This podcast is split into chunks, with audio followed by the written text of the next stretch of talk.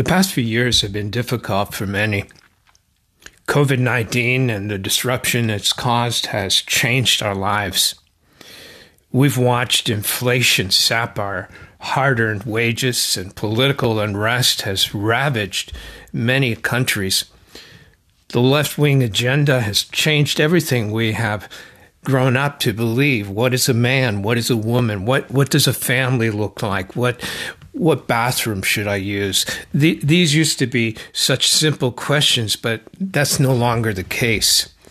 And as wave after wave of COVID crashes uh, upon our shores, we wonder when some super variant is going to come and, like a devastating tsunami, and devastate uh, whole populations.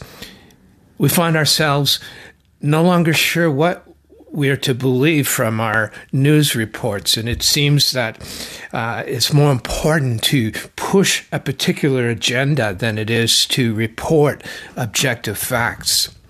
And beyond these cultural changes are the personal struggles we face each and every day. And in the church where where I've been working, we have uh, been seeing so many people struggling with with cancer and uh, illness of one kind or another. We, we've grieved over the youth in our families who have been overcome by addictions. We've, we've watched young families break up and, and leaving children caught in, in the middle.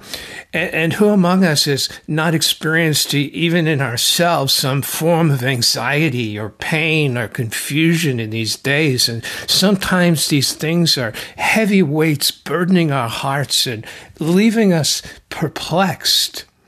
And we're left wondering why things have to be so difficult. And it's in this context that I'd like to consider the words of Simon Peter as found in John chapter 6, verses 66 to 69. Listen to the words of John chapter 6, verse 66 to 69. After this, many of his disciples turned back, no longer walking with him. So Jesus said to the twelve, Do you want to go away as well? Simon Peter answered him, Lord, to whom shall we go? You have the words of eternal life, and we have believed and have come to know that you are the Holy One of God. Now, notice what verse 66 tells us. After this, many of his disciples turned back and no longer walked with him. Now, we don't have the time to examine the full context of this, but the words after this show us that something had happened and there was a certain set of circumstances that had forced this decision on the part of those who walked away. And in this case, these individuals concerned had asked Jesus to give them a sign. They were hungry and needed food to eat, but Jesus did not give them that food. Instead, he spoke to them about how he was the bread of life and that those who came to him would never again be hungry. And those who heard that message were, were disappointed with, with his response. They, they wanted their bellies filled and, and not a sermon. As Jesus talked, the sound of their bellies growling seemed to drown out the sound of his voice. And they had physical needs that were not being met, and Jesus didn't rush to do what they felt he needed to do for them, and, and this frustrated them. Now, prior to this, Jesus had used a young boy's lunch to feed over 5,000 of them. But now, and so they knew what he was capable of doing. But this time, when their stomachs were cramping up with hunger, Jesus has the audacity to say to them in, in John chapter 6 and, and verse 26, I say to you, you are seeking me not because you saw signs, but because you ate your fill of the loaves. Do not work for the food that perishes, but for the food that endures to eternal life, which the Son of Man will give you. For on him God the Father has set his seal. Now, now Jesus says this two things here. and and first he he exposes the motives of those those who are coming to him for this uh, for this sign. And he says, This truly, truly, I say to you, you are seeking me, not because you saw signs, but because you ate your fill of the loaves. Jesus saw the motivation of those present. All he was to them was, was a, a free meal. He, he would heal their sick. He would fix all their problems and, and they would never have to suffer again. They, they would, they would have everything they wanted in life. And whenever they had a need, they could offer up a quick prayer and, and Jesus would come running to meet that need. That's what they, they wanted. That's what they anticipated. That's why they came to Jesus. And Jesus recognized that, that they were only concerned about their belly and the food that they were going to eat. But secondly, in those words, Jesus challenges those who are coming to him to get their eyes off their worldly appetites and to set them on him as the one upon whom God had set his seal.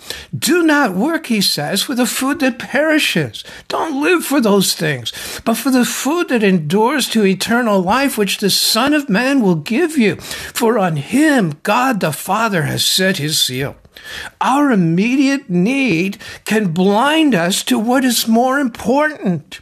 There's, there is something more important than your empty stomach, Jesus tells them in this occasion.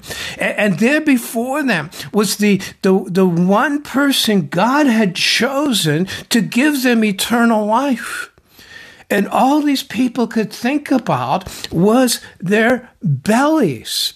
As these individuals listened to Jesus that day, this is not what they wanted to hear. They wanted to, they didn't want to hear a sermon about eternal life. They were hungry, and that's all that mattered to them. And, then and there, when Jesus began to preach a sermon, instead of filling their bellies, they made up their minds. And in John 6 and verse 66, they t- it says this, after this, many of his disciples turned back and no longer walked with him. A Messiah who, who didn't satisfy every fleshly desire they had was not worth serving for them. They, they were not interested in anything beyond the, the immediate needs of their, of their flesh. Now, speaking in Mark chapter 8, Jesus says this for what does it profit a man to gain the whole world and forfeit his soul? For what can a man give in return for his soul? Mark chapter 8, verses 36 and 37. And what have I gained if, if I have the whole world only to lose it and spend an eternity separated from God? You may not like to hear this, but there is something far more important than our fleshly appetites or the wellness of our temporary bodies, and that is the state of our eternal soul. And the words of Jesus still ring true today.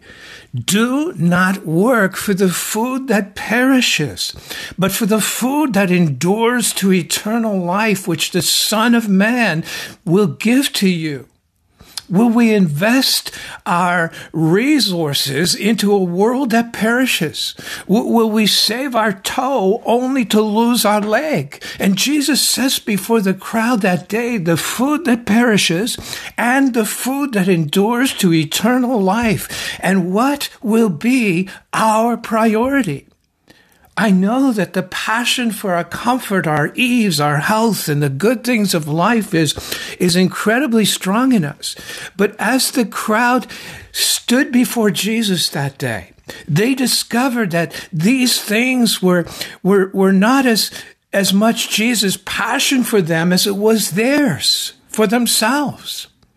And he had a much higher purpose for them, but they, they just couldn't see past the fact that they hadn't had breakfast that morning. And that is when they turned their backs on him and they walked away.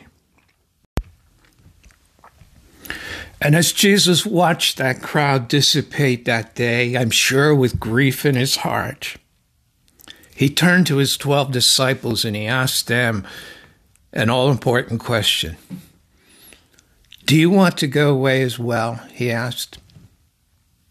Will you live only for this world and the satisfaction of your flesh? Will you abandon me if I don't give you everything you want?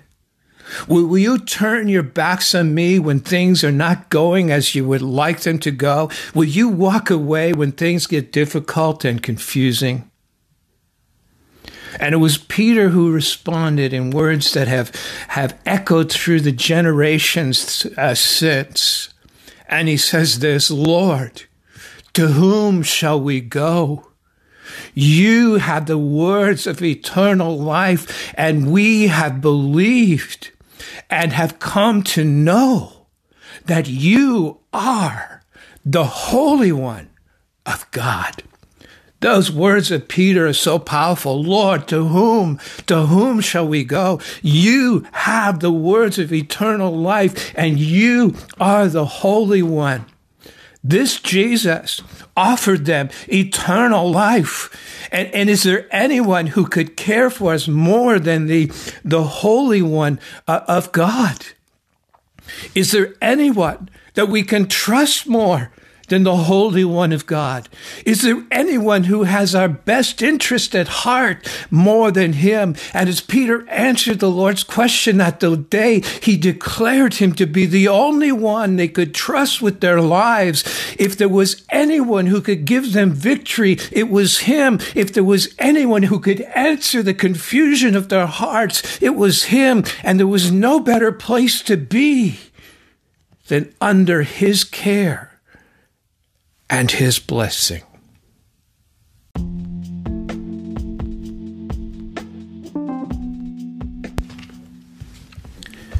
A number of years ago, I was leading a Bible study on the island of Reunion in the Indian Ocean. And one of the ladies in that meeting shared with us how she had a conversation that week with another person in the, in the town where, where she was living. And this individual told her as conversation turned to religious and spiritual matters, this, this individual told her that, that she refused to believe in a Jesus who would not perform miracles. And as the lady in the Bible study was sharing, she told us how she reflected on those words that she had heard. And, and as she shared with us, she said, I've come to the conclusion that I will believe in Jesus, whether he performs a miracle for me or not, I will believe in him. And those words have, have stuck with me years and years later. Now, I don't want to minimize the pain you are going through or, or right now. And I have sat beside the bed, the hospital beds of many suffering believers and felt their pain. And I too wish that I could somehow reach out and just take that pain and, and confusion away from them. And I don't have answers for them. All I can do is like Peter, point them to the Lord Jesus, who alone has the words of eternal life, who alone is the Holy One of God. I can't pretend to understand his ways, but like Peter, I, ask the question, To whom shall we go if it is not to the Holy One of God who has eternal life? And I realize, like the crowd, our stomachs are growling with hunger, and our bodies are racked with pain and suffering, and our minds are confused. And it's true that Jesus did not feed the crowd that day, nor did he give them a sign they wanted. They came looking for a loaf of bread, and Jesus offered them eternal life instead, but they walked away. And I wonder what the conversation was like as those people walked away from Jesus that day. Why didn't he just give us something to eat? What, what kind of God doesn't care about our, our hunger? Yet all the while, Jesus understood more than them. Their greatest need was not for breakfast, but for eternal life and salvation and intimacy with Him and, and, and forgiveness from the sin that separated them from God. I don't know what God's doing in your life today. I don't have an answer for the confusion and chaos. I, I can't pretend to know why you are suffering.